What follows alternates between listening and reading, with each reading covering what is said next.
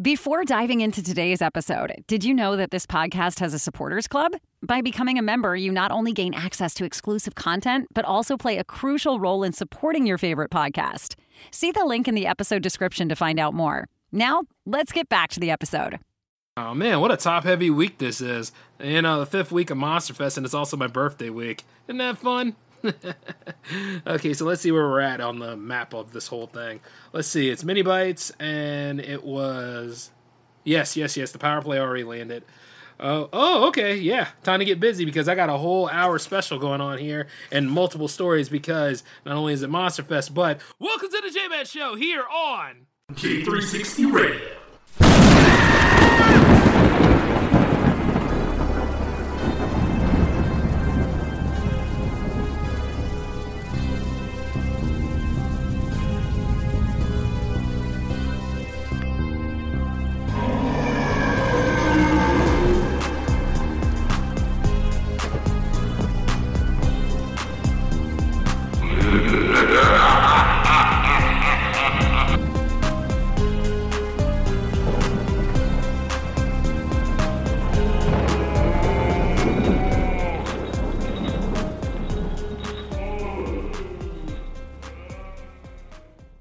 Monster Fest. Yes, yes, yes. It sure enough is the fifth week of Monster Fest and my birthday week, of course. I'm J Man, as usual.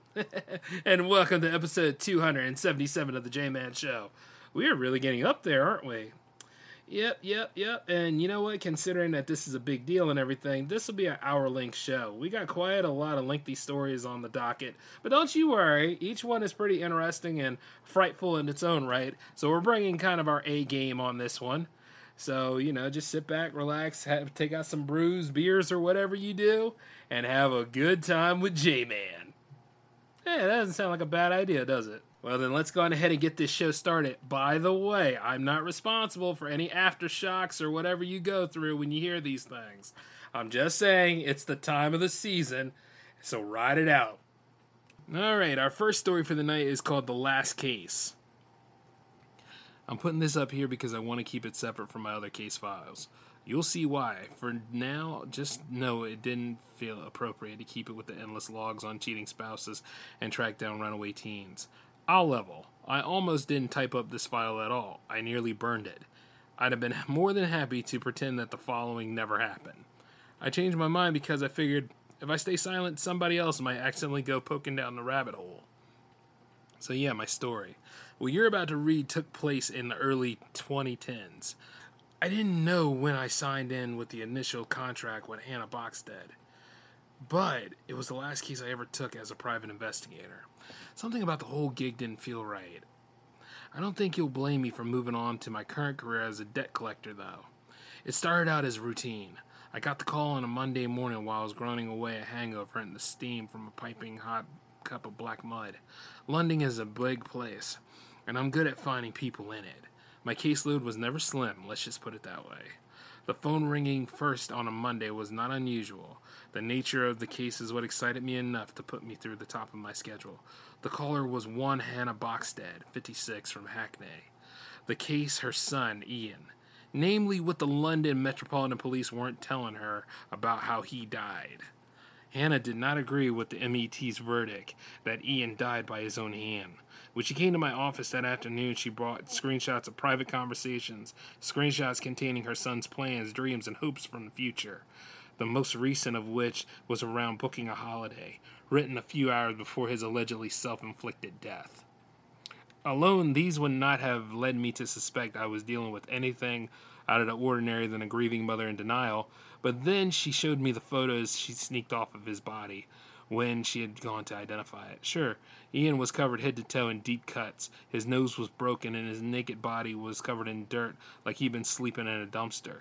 It was the body of someone who went through a lot of emotions and hardships in their final moments. I agree with Hannah Boxstead, though. This wasn't the body of someone who showed themselves out of the land of the living. Folks who choose their own ending don't die with screams on their faces. Ian was found about three days after his death in a car parked behind a warehouse. There were drugs in his system, but not at the levels that induced dangerous behavior or overdose. Hannah's research had been thorough. I did tail enough junkie kids to confirm the chart she showed me didn't show anything more than a 19 year old putting a little extra kick in his weekend. The cuts and negligible levels of party favors in the system was what led to the Met to rule self murder. To Hannah's delight, I agreed on both fronts. The cuts couldn't have been self inflicted. There were too many inch long cuts and hard to reach places for Ian to have made them himself. There were also hundreds of them. He'd passed out long before getting to the fatal two gashes on his wrist. They were far too straight, too precise to be self inflicted. Ian hadn't been found with a blade, so the ruling he'd used broken glass. I've been in enough bar fights to know what shards of glass can do, and they can't make cuts that perfect. The big question was was Ian Boxstead's body filthy and covered in lacerations? But where was the blood? The MET weren't being honest with Hannah Boxstead, and I promised her I would find out why. It's a shame once I had, I had started being dishonest with her too. Not because I'm a liar, but because I couldn't risk her digging deeper. My first stop was the possible crime scene. Ian had been found by a homeless guy on an abandoned industrial estate in Bethnal Green. Turned out to be a waste of an oyster swipe, on that initial journey at least. The Met had already picked the place clean, and it was a week's worth of the city's background motion that had long since washed away any evidence that they may have missed. I figured that this would probably be the case before I got there, though.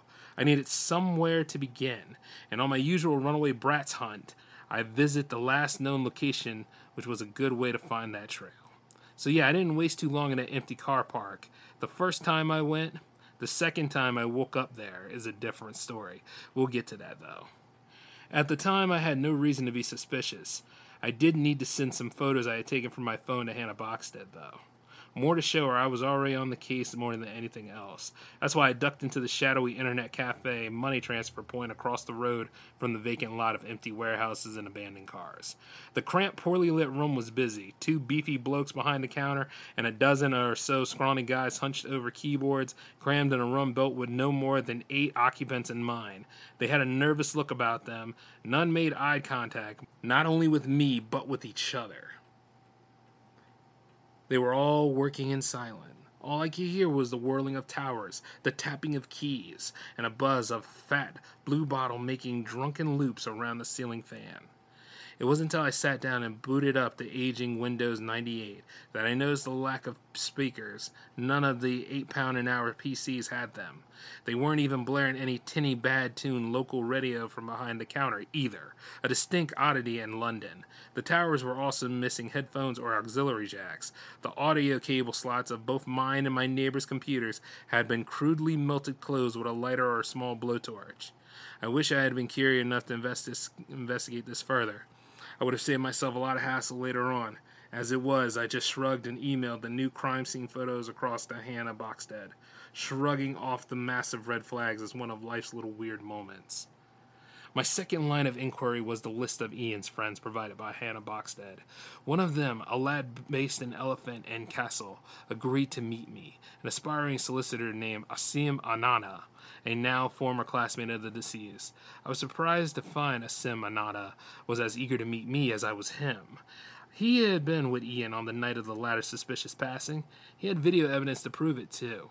And after some brief introductions at his E and C flat, mind clip and impatient, his shaky and hush, he showed me a series of clip on his iPhone. I'll spare you the red herring. The illegal rave Asim, Ian, and a handful of other future lawmakers had visited that night wasn't in the warehouse that I would like to soon wake up outside, covered in sweat, gibbering like a madman. It was a similar disused unit, about a mile away, one that was regularly used for such underground events, judging by the intricacy of the sound system and lighting rigs visible on the small screen. The first few videos were normal. Ian and his friends laughing, dancing, and smelling the white powder on somebody's coffee table. It was the fourth video that made the color drain from both mine and Asim's faces instead. It was about 30 seconds into this clip, almost out of shot by the speaker, a few feet behind the gurning Asim and two girls that Ian changed. Not started changing, changed. It was instantaneous. One frame was Ian Boxstead, and the next, he wasn't. In the space of a single strobe flash, Ian went from grinning and dancing to standing rock still. He was so tense and upright that you'd be forgiven for thinking some unseen spirit had rammed an iron rod up and through his spine to the base of his skull. Plenty of the other revelers had twisted, contorted faces. Powders and pills have that effect. That's why I think none of them had reacted to Ian's new face with the same gulp and sharp intake of breath as I did. One moment, Ian's features had been locked in a happy, toothy grin, and then in the next frame, they were still in a toothy grin, all right, but it was far from happy. It was far from anything. After the switch, the corners of Ian's mouth curled up so much they almost spiraled in on themselves. The lips between them were stretched so tautly that splits and trickles of blood appeared within a few seconds. New eyes bulged further than any chemical could induce. Rings of purple flesh surrounded them as they twitched and heaved in the sockets, trying to free themselves from his face. His eyelids folded in and on themselves, exposing the pulsing veins and capillaries on their undersides.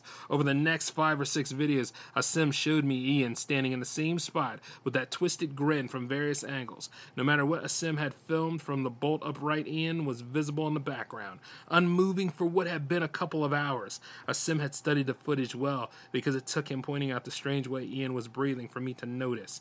Impressive, considering I made a comfortable living out of noticing things. Ian Boxstead was alternating which lung he had breathed out of, left and right, left then right, nostrils flaring alternatively in short, all the rhythmic bursts. He stood there leaning to and fro slightly as the opposite halves of his chest rose and fell like a seesaw right until the two final videos.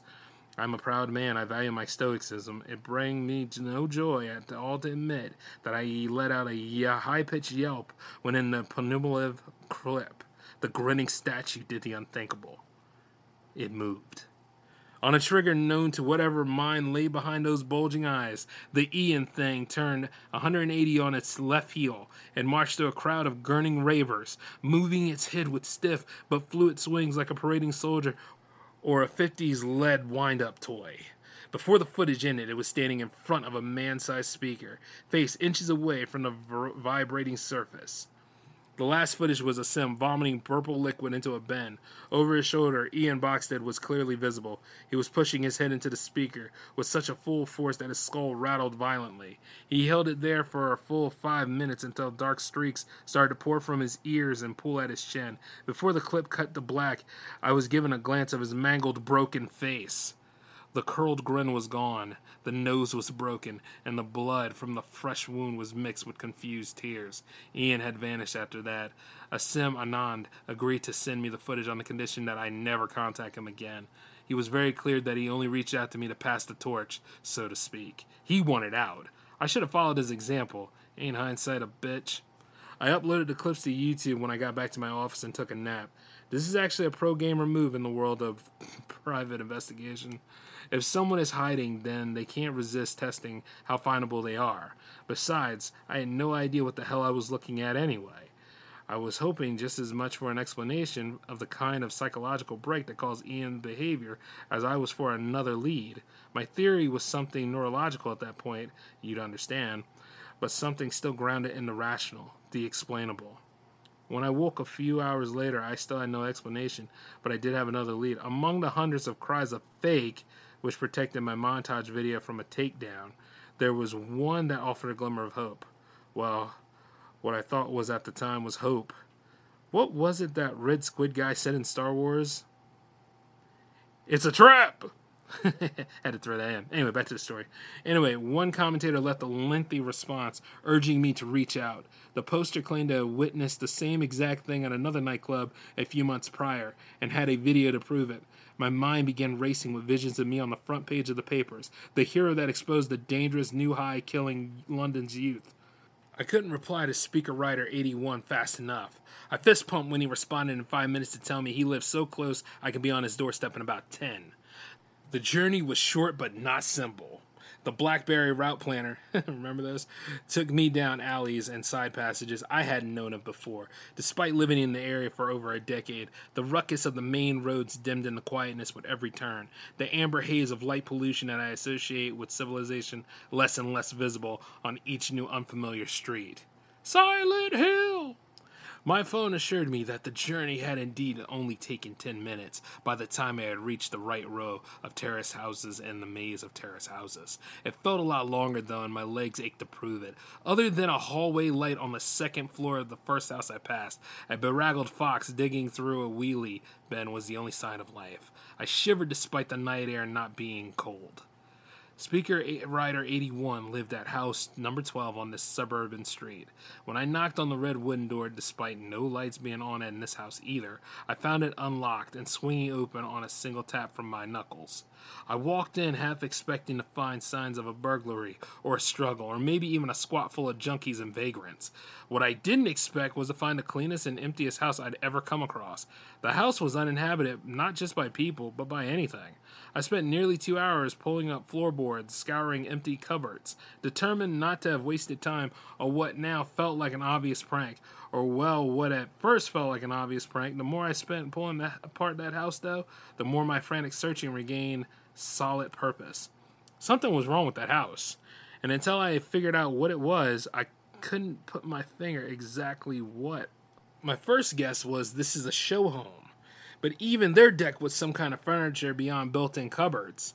The house's exterior had been filthy and dilapidated like the rest of the street, but the inside couldn't be more further from this. Except for the exposed concrete or floorboards, even the kitchen and bathrooms had no tiles or linoleum. Every surface had been cleaned to sterility. Recently, too, some of the walls were still damp and the faint, acidy tang of bleach was still in the air.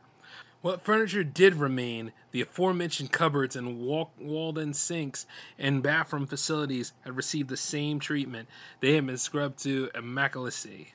I doubt I could have even found a flick of dead skin. Never mind Speaker Rider 81 or his case cracking footage. In the end, I gave up and pulled out my phone to call a taxi. The poor woman on the other end of the line had never heard of the address, and neither had her computer system. This was one normality ignoring lump of weirdness too many for me. I did what I always had to do when I felt out of my debt. I saw red. My profanity laden attempts to explain my location were loud. That's why I didn't hear the guy with the cricket bat unlock the front door. When I came to, I was strapped to a chair. The top of my skull ached, and when I moved, I could feel the peeling of dry blood on the back of my neck. I wasn't alone. Three of the men from the currency exchange slash internet cafe were standing over me. They weren't around for long, though. I had just enough time to start yelling at them, reminding them that I recognized them and knew who the hell they were. And then they wordlessly turned and left single file through a heavy metal door. The room it clanged shut behind was as unsettlingly clean as Speaker Rider 81's house. I knew I must have moved at least a few miles because the vents and pipes on the whitewashed brick walls screamed industrial warehouse. The smell of breach was stronger here. Strong enough to cough and gag as I struggled against the thick belts holding me in. There were other smells too disinfect, chlorine, and other detergent vapors that sting the nostrils and burn the lungs. For a moment, I was worried that they were gassing me but when the actual reason for their bringing me here revealed itself, I realized I wasn't so lucky. The other object in the room, aside from myself and the chair, was a small Bluetooth speaker. Standing alone on the polished concrete a few feet in front of me, it was one of those portable jobs that couldn't have been larger than my fist. Only a few seconds after I paid it attention, the green LED indicated a paired connection simmered into life. The music it played to the echoey room was tinny, a warbling mix that was all treble and no bass. The tune itself wasn't remarkable. It was some pop hit that may have been popular that summer, Katy Perry or Taylor Swift, I think. How much the screeching tones made my face ache immediately. An itch caused my attention, though. I began yanking and pulling against the thick belts, no longer trying to free myself, but just a hand to scratch my face. Within a few seconds, the unpleasant scritch scratch across my every facial feature had me twisting them in agony. It was at this point that I stopped seeing red and started seeing yellow. Before I could scream, there was a click. The glare of the strip bulb cutting in and out, throwing the bleach coated room in the darkness, took me completely by surprise. Surprise that I didn't have long to wallow in. The muscles in my back tensed. The moment the light left, I felt something other than shadow step in to take its place. Something behind me, some presence I was aware of, as the leather belt stopped me from running for the door. I couldn't hear it, but I knew from the growing prickling replacing the sensation of dry blood on my neck that it was taking a slow, deliberate step towards me. I did scream now, a loud scream, a scream that even the more hyper vigilant machismo I inherited from my father isn't ashamed of. It was when those screams bounce and echo off the hidden walls that I noticed that they, the waves of tinny noise from the speaker, weren't behaving right. They weren't reverberating evenly around the room as they should have been. They were being directed. Every yell, every bar of tinny pop music rushing past my ears, much louder on the return journey. Each sound zipped and whirled like a passing freight train, pulled behind me either by or into whatever was now gut churningly close to the back of my neck. The itching on my face progressed to burning at this point. It also had the hot breath at the base of my skull. It, I wrenched against the belt so hard that the rivers of warm redness descended from the new flashes of pain at my wrists and ankles. My yells, pleas, and screams were all sucked beneath me, whooshing past my ears and vanishing without echo or reverb. The scalding breath moved up behind my left ear. The corners of my mouth felt more and more like they were soaked in acid with every inch it moved. I must have been screaming, but I could no longer hear it. The barrage of sound ripped through every bone and ligament of my body, crushing and squeezing them with an intense pressure I cannot explain, nor do I ever even be able to want to. The excruciating vibrations reached their final crescendo when the thing they gave formed a claw, bleach smelling hand on my shoulder. Everything stopped in the instant the burning, the crushing pressure on my insides, and the boiling grip of that gnarling, trans- translate hand were gone. That would have relieved me were it not for everything else going on with them. My limbs, a moment ago screaming in agony as they fought a losing battle against leather bindings, had gone. My throbbing eyes no longer throbbed because they no longer felt anything. My screaming had ceased because I had no mouth to scream with. I was nothing beyond disembodied awareness, a bodiless sense of dread and wilting sanity, drifting alone in a void. At least I was alone at first, and once I noticed and I was aware of my lack of surroundings, things started to notice me, things that moved and shifted in the dark, curious things intrigued by movement in this place where it all had been still since before there was a universe for our star to be birthed in. I could feel or sense or know them circling me. Their hunger was palpable. It filled the empty space. If I had lungs, the fear that I had became would have burst them. I felt the first of these unspeakable presences crash upon me for the second time. Everything stopped. I could feel tarmac against my cheek. That didn't amaze me as much as uh, the fact I could feel my cheek, my face, and my arms, and my legs, and all the parts I was supposed to have. They hurt, but they weren't burning and two good reasons to open my eyes. I was in a car park by the warehouse, the same car park the unfortunate homeless man had found the even more unfortunate Ian Boxstead's body in. I was naked, bruised, and covered in a few cuts, but alive. As my memories of how I found myself naked, hurt, and on concrete started to return, so too did a panic rise in my gut. I ran screaming for the car park in the inn, looking up to see the three men from the sterilized room one of them menacingly holding a cricket bat, looking down from a window on the top floor, was enough. The message in their hate filled expressions was clear. That was a warning. Don't go poking around where you're not wanted. At first, I thought they were worried I would expose them, but now I know better. I never accepted another case. I shut down my LTD company and all websites and social accounts, and but not before crying under a cold shower for eight hours straight. I've never gone back to Bethnal Green. I don't know if that those Whatever happened is limited to there. I avoided spending too long around speakers in the years that followed, just in case. I told Hannah Boxstead the trail had run cold. What else could I do? She broke down in uncontrollable sobs, but this was all I first noticed when something changed in me. Her tears meant nothing to me. They prompted no pity, yet at the same time no annoyance. Emotionally, I was completely blank. It had been the first time since my psychiatrist used words like sociopath or personality disorder, but I know better though.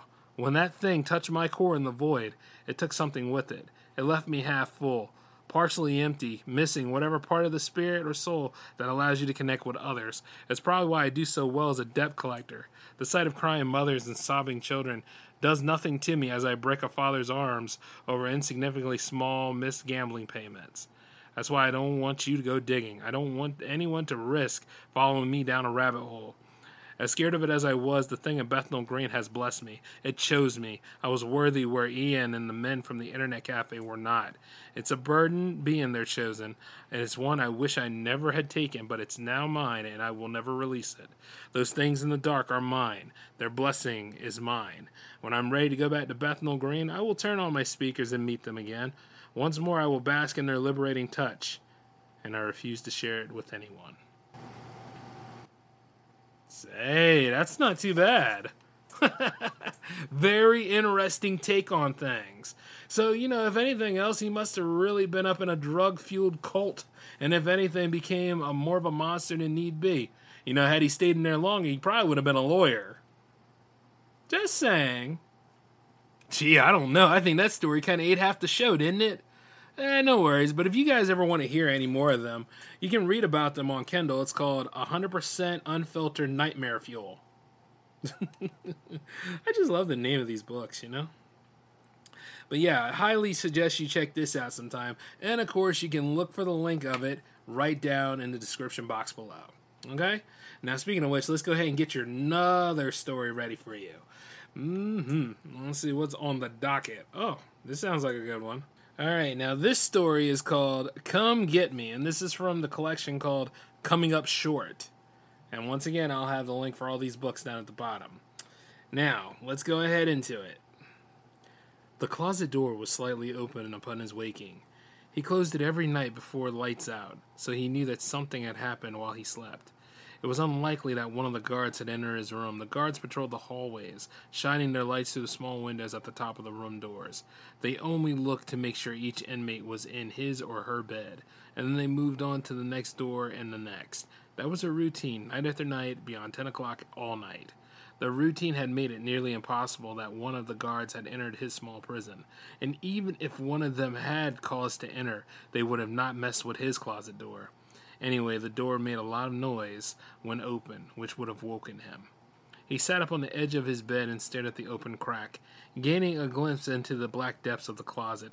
So afraid of the closet was he that he refused to put anything in it. His clothes were crammed in a small dresser. Dr. Nealon said that his belief about what had hidden in the closet was a symptom of his paranoia, and a large part of the reason why he found himself in prison at the Mason Hospital of Psychiatry. The other reason was the murder of his younger sister, for which a jury had found him guilty, by reason of insanity, of course. He knew the bunch of sniveling, judgmental jury members would find him guilty before the trial had even begun. It had all been set up to make him look guilty of killing Brienne from the beginning. The little devils were nothing if not creative. He stared into the closet, wondering if they were staring back, out of eyesight. It was only a matter of time before they would strike against him and attempt to end his life, like Brienne's death. It would be made to look like anything but what really happened. He and Brienne had seen them, because he and his sister knew of their existence. They had both been marked for death. It was only a matter of time, which was why he didn't mind sharing details of them with the doctor and nurses. The more people who knew of them, the better off he would be in the long run. The problem was getting people to believe him about their existence. Proof was difficult to come by, and the one photo of them Brienne had taken had came up missing when she met her untimely end. He placed his feet on the cold floor, half expecting to feel the jagged slash of a claw across the back of his leg. When no such attack came, he leaned forward on his elbows and stared further into the depths of the closet. If he was going to die in the miserable, sterile environment of the mentally incompetent, he would do so by facing the little monsters, searching for the yellow eyes. At first, the closet remained only an empty, dark space behind a partially closed door. He waited and watched the opening, knowing that soon Rolf, the giant muscled guard, would be on his ass about getting dressed for breakfast. He stood and began to turn from the closet when he caught the slightest bit of movement out of the corner of his eye. He watched peripherally as he crossed the room, pretending to check the hallway through the viewing glass. A small talon hooked around the edge of the door.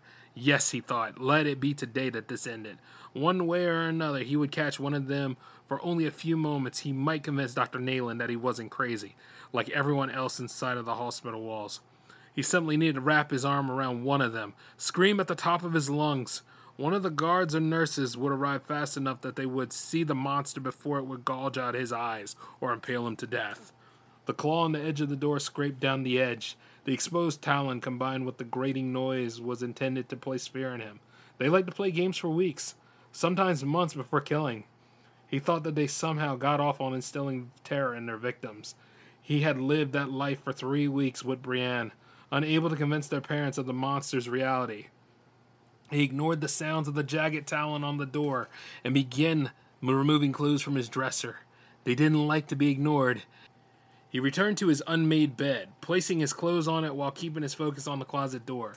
The long nail of a scaly claw raked up the door, faster this time. The sound was unavoidable in the small room, and yet he offered no reaction or awareness of his presence. He slipped out of his pajamas and underwear, standing nude on the opposite side of the bed from the closet.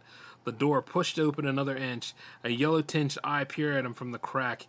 He grabbed his fresh clothes and put his legs through them as he was as a hissing was heard from the closet. It was losing its patience with him. A quick glance at the closet, he pulled his shirt over his head and saw an exposed fang beneath the glowing eyeball. He ignored it and pulled a loose pair of sweatpants up to his legs, and then turned his back to the door as he sat to slide his feet into his slippers. Clicks on the floor beneath him resonated throughout the room. It had come forth from its cave. Perhaps the day would be the day after all. A mewling sound came from behind him, and he prepared to spring at it.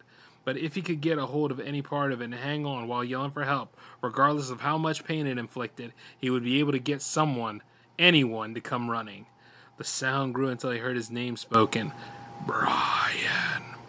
This was not the first time they had spoken. The trick was to keep them speaking and out in the open before they could work their magic. Yes? The edges of the door rippled. Then the whole room rippled. He pushed back against it. He needed to keep the thing moving closer to him. Do you know why you're here? That's right, keep talking. The fraying of the room stopped and popped back into place. Yes, because you murdered my sister and you want to kill me too. They could manipulate reality, and once they did that, he'd end up seeing anything. None of their creative images were real, but it seemed like it. No, that was you. Have you not accepted responsibility yet? Mental manipulation. He crossed one leg over the other to keep his unconcerned appearance. You say that, but you forget I was there and saw what you did. More clicking sounds on the floor. It was scuttling closer to him. It spoke again, but its sounds were distorted. The room buckled in on itself. He pinched his eyes closed and pushed inside of his head. And it was the only way to buy time, but he could only keep them at bay for so long. He needed it to come closer. You saw yourself that day. He could hear the echoes of his sister's giggles in his mind, her laughter at his jokes. No, it was you. A little snicker came to his ears in his sister's voice. He opened his eyes at the white wall of his prison cell, twisting into the yellow color of Brienne's room, and she sat next to him on the bed. No, yes, you see her. Do you see her? It was crawling across her bed. It had come to them. Brienne, look out! He swung at it, and he felt the dull thunk of his fist connecting. A crying voice, Brienne's voice asking, pleading, Why are you doing this? The thing twisted the images in his mind. It created visions of his fist connecting with Brienne's blonde little head. Stop it! On Brienne's bed, the green little devil with yellow eyes and protruding fangs slashed her neck. She gagged while it scuttled backwards across the bed, away from his swinging fists. Blood flew in the air. The monster slowed time so that he could see each drop wobbling in the air before him. The demon exclaimed, See, it was you! You're the monster! The images melted. Brienne was crawling away from him, screaming for their mother. His fist connected once again with her head. He shook the, his head from side to side. No! Stop, try, stop trying to make me see these things! It was you! The thing behind him ticked across the floor. It was almost at the edge of the bed. In his mind, it flew from Brienne's bed and hurled itself towards her open closet door. Brian called out, I know the truth. Despite what you show me, you killed her. You have powers to make me see things, but I know the truth. It came closer. No, you killed her, Brian. He stared into Brienne's room, watching himself stand up from her bed, pull her body by the arms. He, he pulled her into her open closet and shut the door. Brian clamped his eyes shut and then opened them. His hospital room was around him for a moment, and then Brienne's room reemerged. He gazed into her mirror. His face splattered with blood. The image pulsed, his features enlarging and shrinking before him, and in the background of the mirror he saw the creature standing over Brienne's dead body. It lay twisted on her closet floor. They all knew you weren't well. Its voice was slick, like the scales on its hide. He tensed his muscles. The moment was drawing near. He would grasp the monster and cling to it before it could kill him, or or scurry back into the closet. No more hiding. Brian raised his voice. I'll make sure they all see you for who you are, devil. Lower your voice. Brian coiled his body until it quivered and asked, so, so you can keep your identity hidden from everyone? The tap, tap, tap sound of its talons on the tiled floor stopped. No, so you can get better, Brian. He leaned forward on the edge of the bed, tightening the core of his body, bracing for the battle ahead. He would only need one good shot, one good grasp on it, and he would scream loud enough to wake the dead. Brian opened his eyes. He was in his hospital room. He could feel it crawling its way up to his mattress. His bed covers pulled at his rear as the monster clutched its way to his back. This all ends tonight. Brian twisted, launching himself at the green monster behind him. Its yellow eyes widened in surprise. One of its claws rose to defend itself before it was too late. He wrapped both of his hands around its neck. It screamed and made a gargling sound as it were rinsing its mouth. Help! There was movement behind him. There were more of them, always more. He increased the strength of his hold and began screaming, Dr. Nayland, come! I have him! Please get here now! More gurgling, and then it screamed at him, Get off of me! Rolf, grab him! Pain shot up his side as the second one attacked. He yelled to the room, No more manipulation! Now everyone, you will see what happened to Brienne! It twisted in his grasp as the second one clutched at him. You happened to Brienne! Dr. Nayland's face replaced the scaly monster's head. He was lying under Brian, staring into his eyes, gasping. Next to his head on the floor was the keyboard to his computer. The vision distorted it again, popping away, and the monster was back, screeching into his mind. The pain at his side grew until his vision began to fade. He clung to consciousness while he screamed for the doctor. He screamed for the nurses, and then he screamed for Rolf. He screamed for them all, and they all needed to see the truth. His voice faded with the images of the twisting and the lurching monster in his grasp, and then all was black. Dr. Nayland stared through the glass into Brian's room while rubbing at the bruises across his neck as Rolf stood next to him. Do you want to keep him sedated for a couple of days? Dr. Nayland looked away from Brian's dozing body. Yes, and thank you, Rolf. You saved me back there. I underestimated the depth of his delusional state. He almost killed me. I will not make that mistake again. Rolf nodded and clapped the doctor on the back. Hey, it's why I'm here. You'll get him figured out. Rolf walked away, and Dr. Nayland checked the room. Brian had rolled over in his sleep, and he began to move away from the view portal when he noticed the closet door. It had sprang open once again. No wonder Brian was so terrified of the small closet. They closed the door repeatedly, only to find it hanging open. He would need to get maintenance to fix the door so it would stay closed. They would also need to touch up on the paint. There's scratches all over it. He leaned closer to the glass, focusing on the bottom portion of the door near the floor. As fearful as Brian was of the closet, it appeared that he had done some extensive damage. No wonder he had been so wound up. Damn! hey, this is why like mental health is really important because you never know what sort of monsters that people are fighting on the inside. And poor Brian here, apparently, he had so many breaks to a point, he ended up killing one of his own. You know, that's a shame, too, and almost took the doctor with him. It, it, you never know what somebody's suffering from, folks, and right then and there, that's just a sign of, damn. You know what I mean? And then, you know, you kind of get the point because you never know what that monster looked like. And in his mind, he thought he was the hero of the story. Whew, surprises. Okay, this next one is going to be a pretty interesting story. This one is called Precious Moments, and this is out of that storybook's called A Trick of the Light Short Horror Stories. All right? Now, note, I didn't say this was the last one, so take a listen, okay? Mm, I don't even know if I should read this or not. Actually, let's just do the thing. It's called Precious Moments. The door opened. He had his helmet on the dryer. Daddy, Daddy, the chorus rang. His two girls ran at him, each holding a leg and tried to hug him as hard as they could. Do you know what we did in school today? asked five year old Sarah. What? he asked, generally interested. We we made dinosaurs, she exclaimed, holding up her pictures. That's great, honey. Da da, his youngest daughter said with just as much excitement. Well, hello, baby, he said, picking her up in his arms and hugging her to his chest. Nothing's thawed, so it's just leftover and macaroni for the kids, said his wife. I don't want macaroni, said Sarah. Well, that's what we have, so that's what it is. Yeah, I don't want that either, he said. We can't afford to eat out again, and that's what it is. I think we can afford a hamburger, honey, he countered. Yay, said Sarah as her mother raised an eyebrow. Way, said the baby, and his heart broke in two. The government man had been snooping around the last few days. He carried a leather binder and smelled of office coffee and bullshit.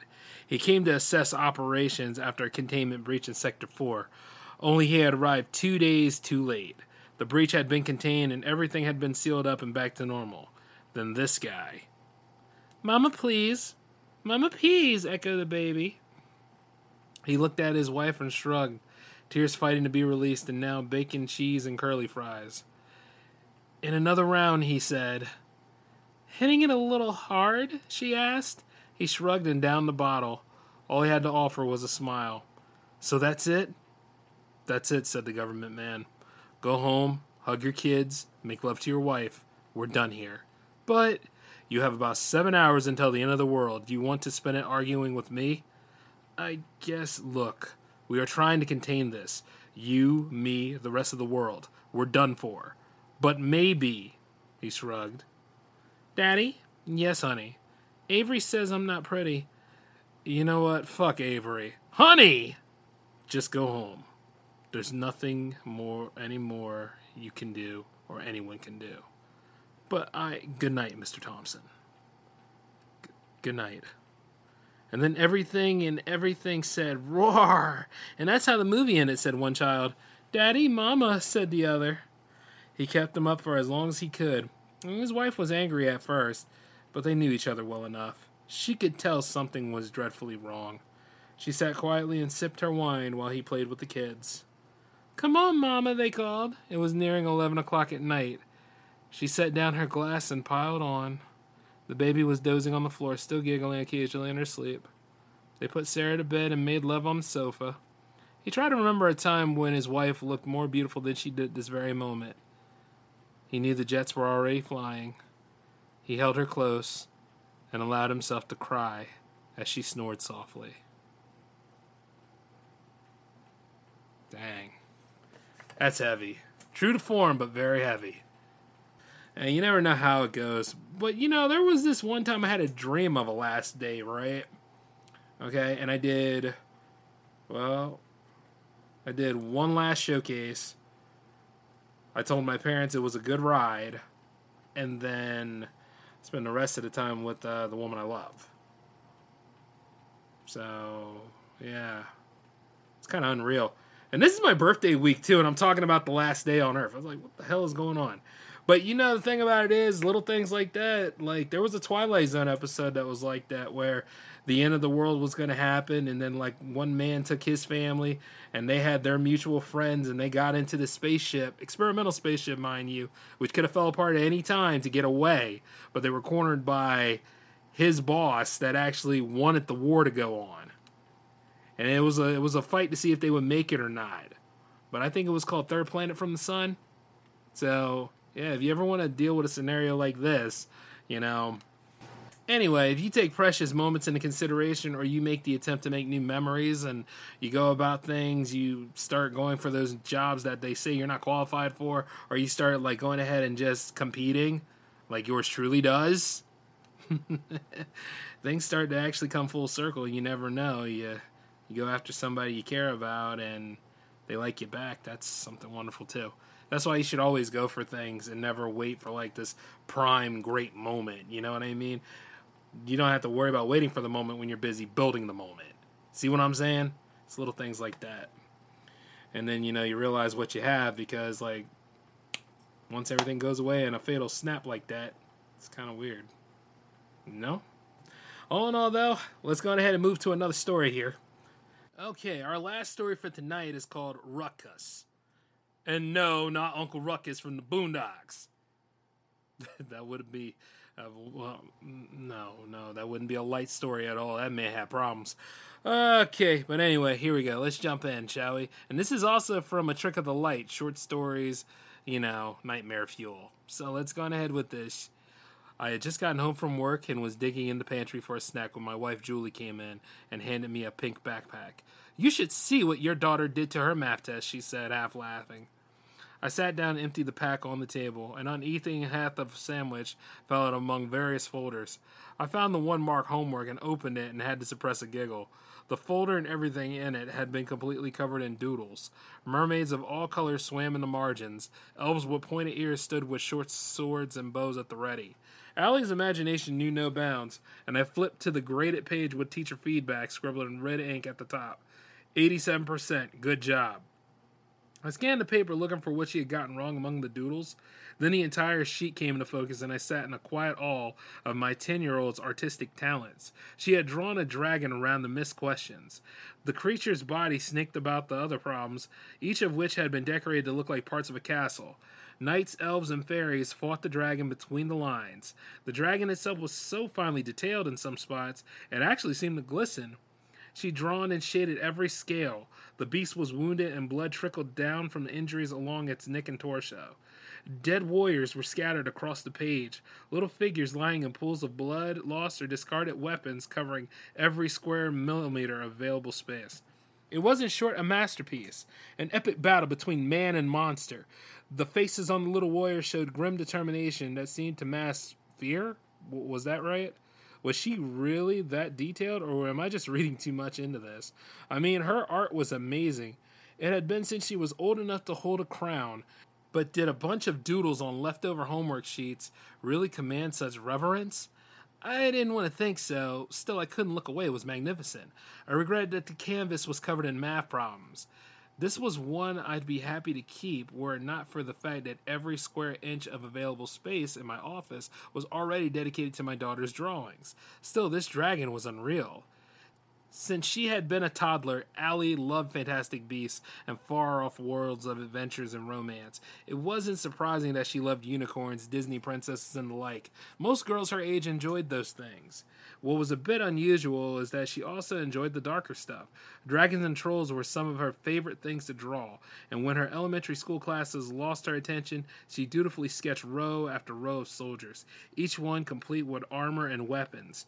Elvish armies seemed to be her favorite, and she had dozens of pages of little elves squinting under helmets, while their long ears poked out in different directions, often with comical effect. Allie came in a few minutes later, and I handed her the paper. B plus, eh? Not bad. She looked at it and then set it on the table. Would have been an A, but you needed the answer to question 12 to solve question 13.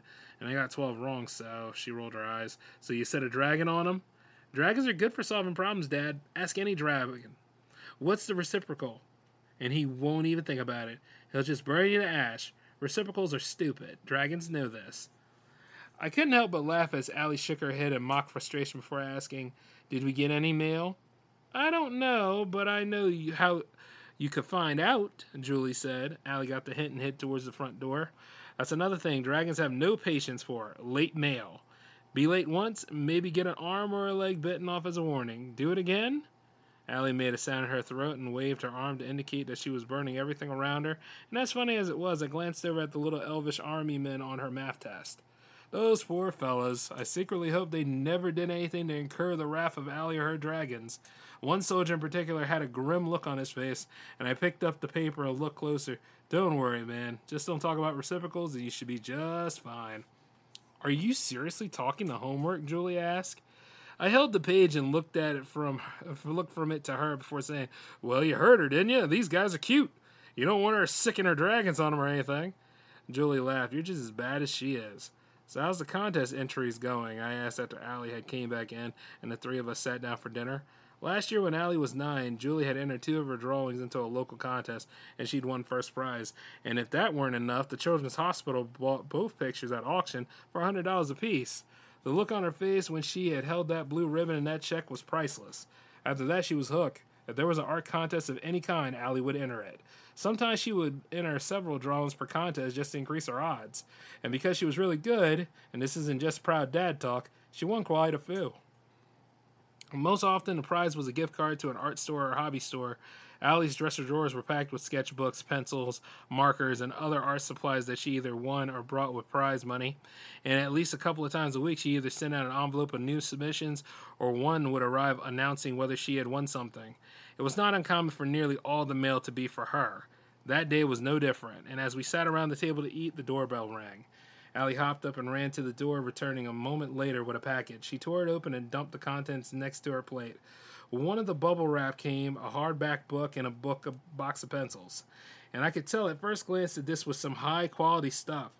The pencil box was made of wood and had a little silver clasp holding it closed.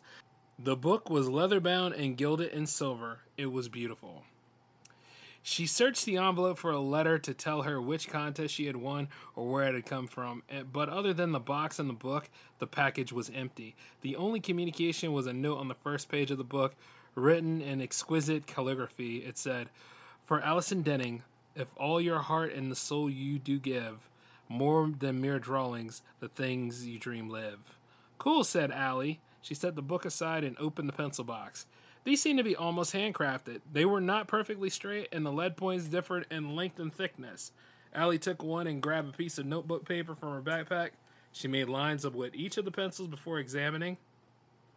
They all got different hardness for shading and fine lines and everything. It's a master's kit.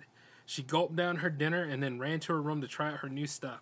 I leaned back in my chair and smiled at my wife. She really is amazing, isn't she?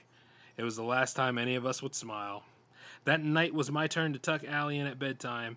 After baths and brushed teeth and a round of hugs and kisses, I followed her into her room and sat on the edge of her bed. So, how do you like the new pencils? They're awesome, she yawned. Really easy. Can I take a look? Sure.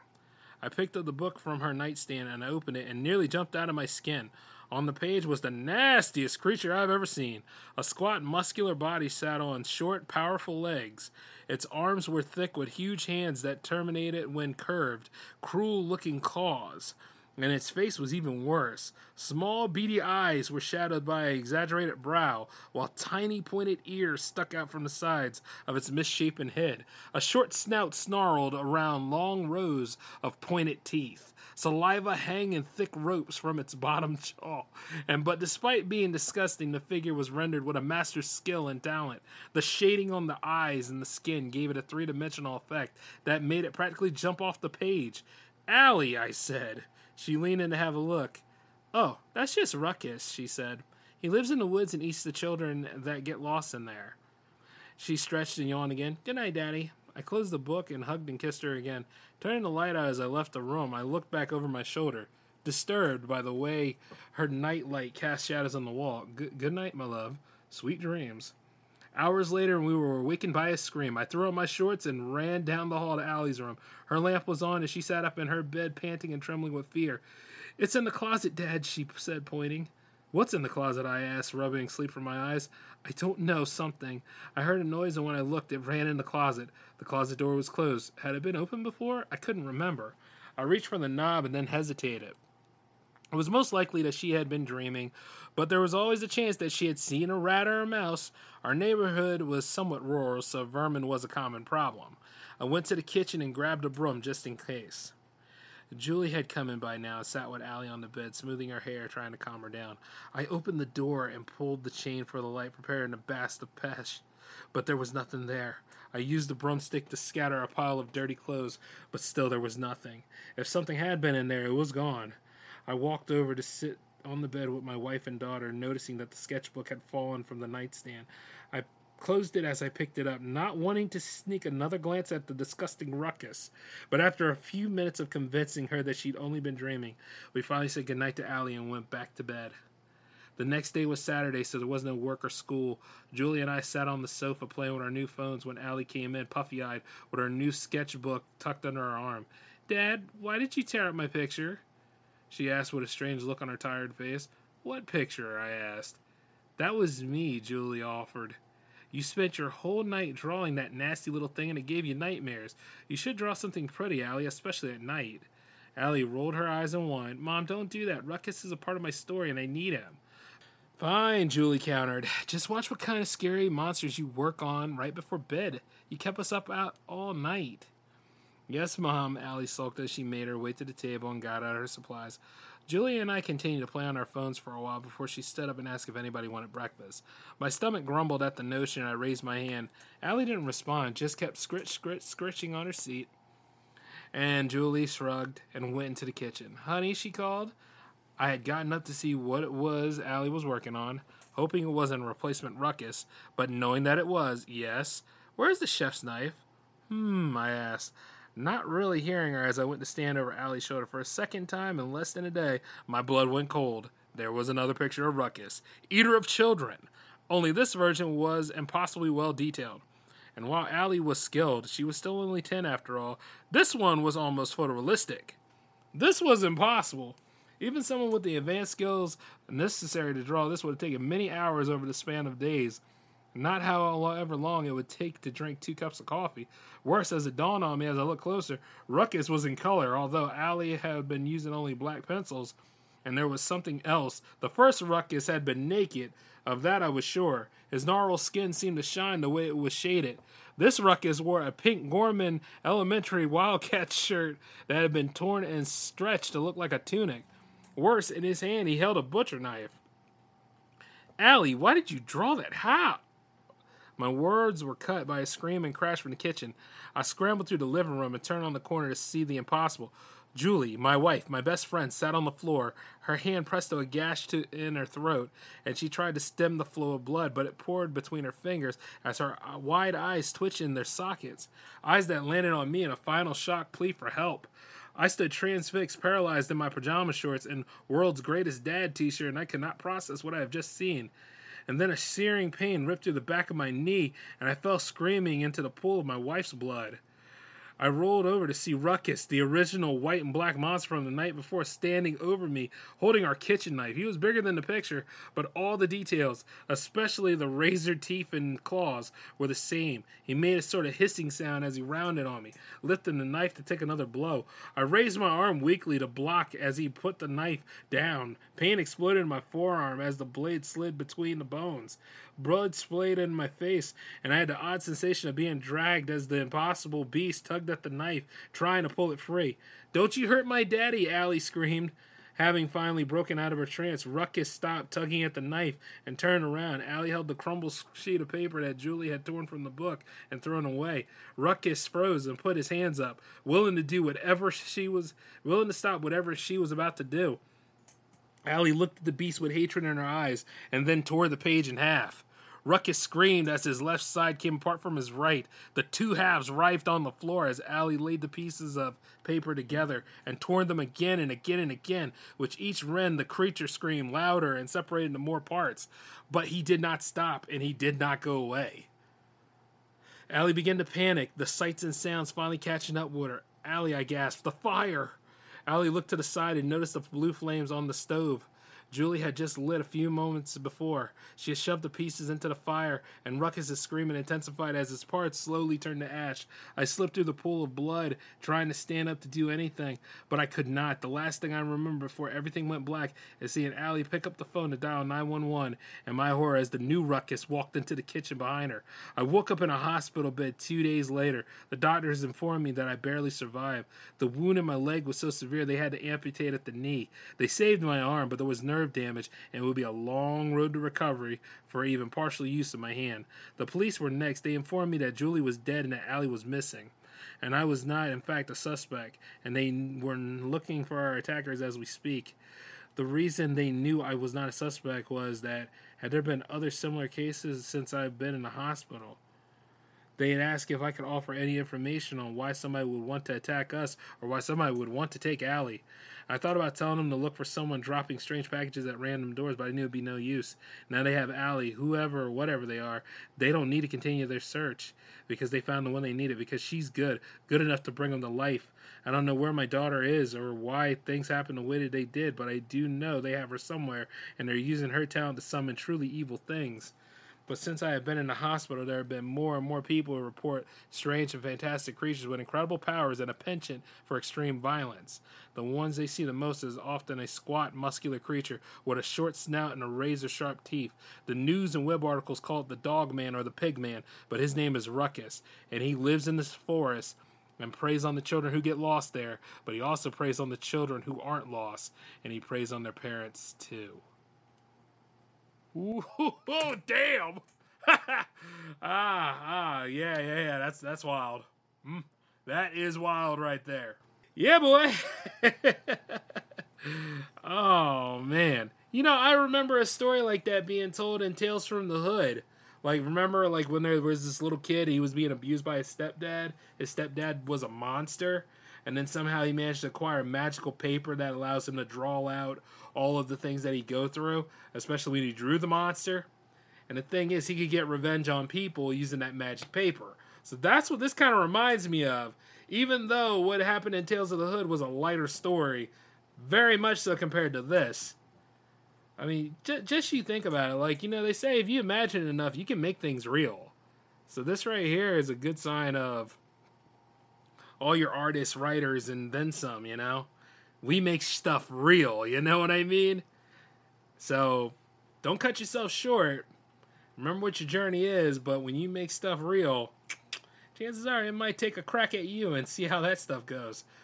And then sometimes you gotta destroy your monster just to get a little bit of peace. Not all the time, though, but you know what I mean. That's just wild, though.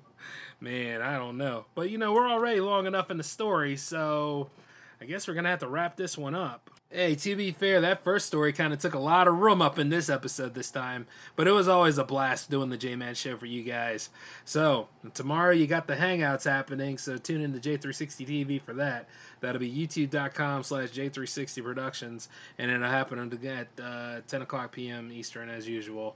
So, yeah, you can watch it on either. Actually, I think you can watch it on um, Twitch too, if I'm not mistaken.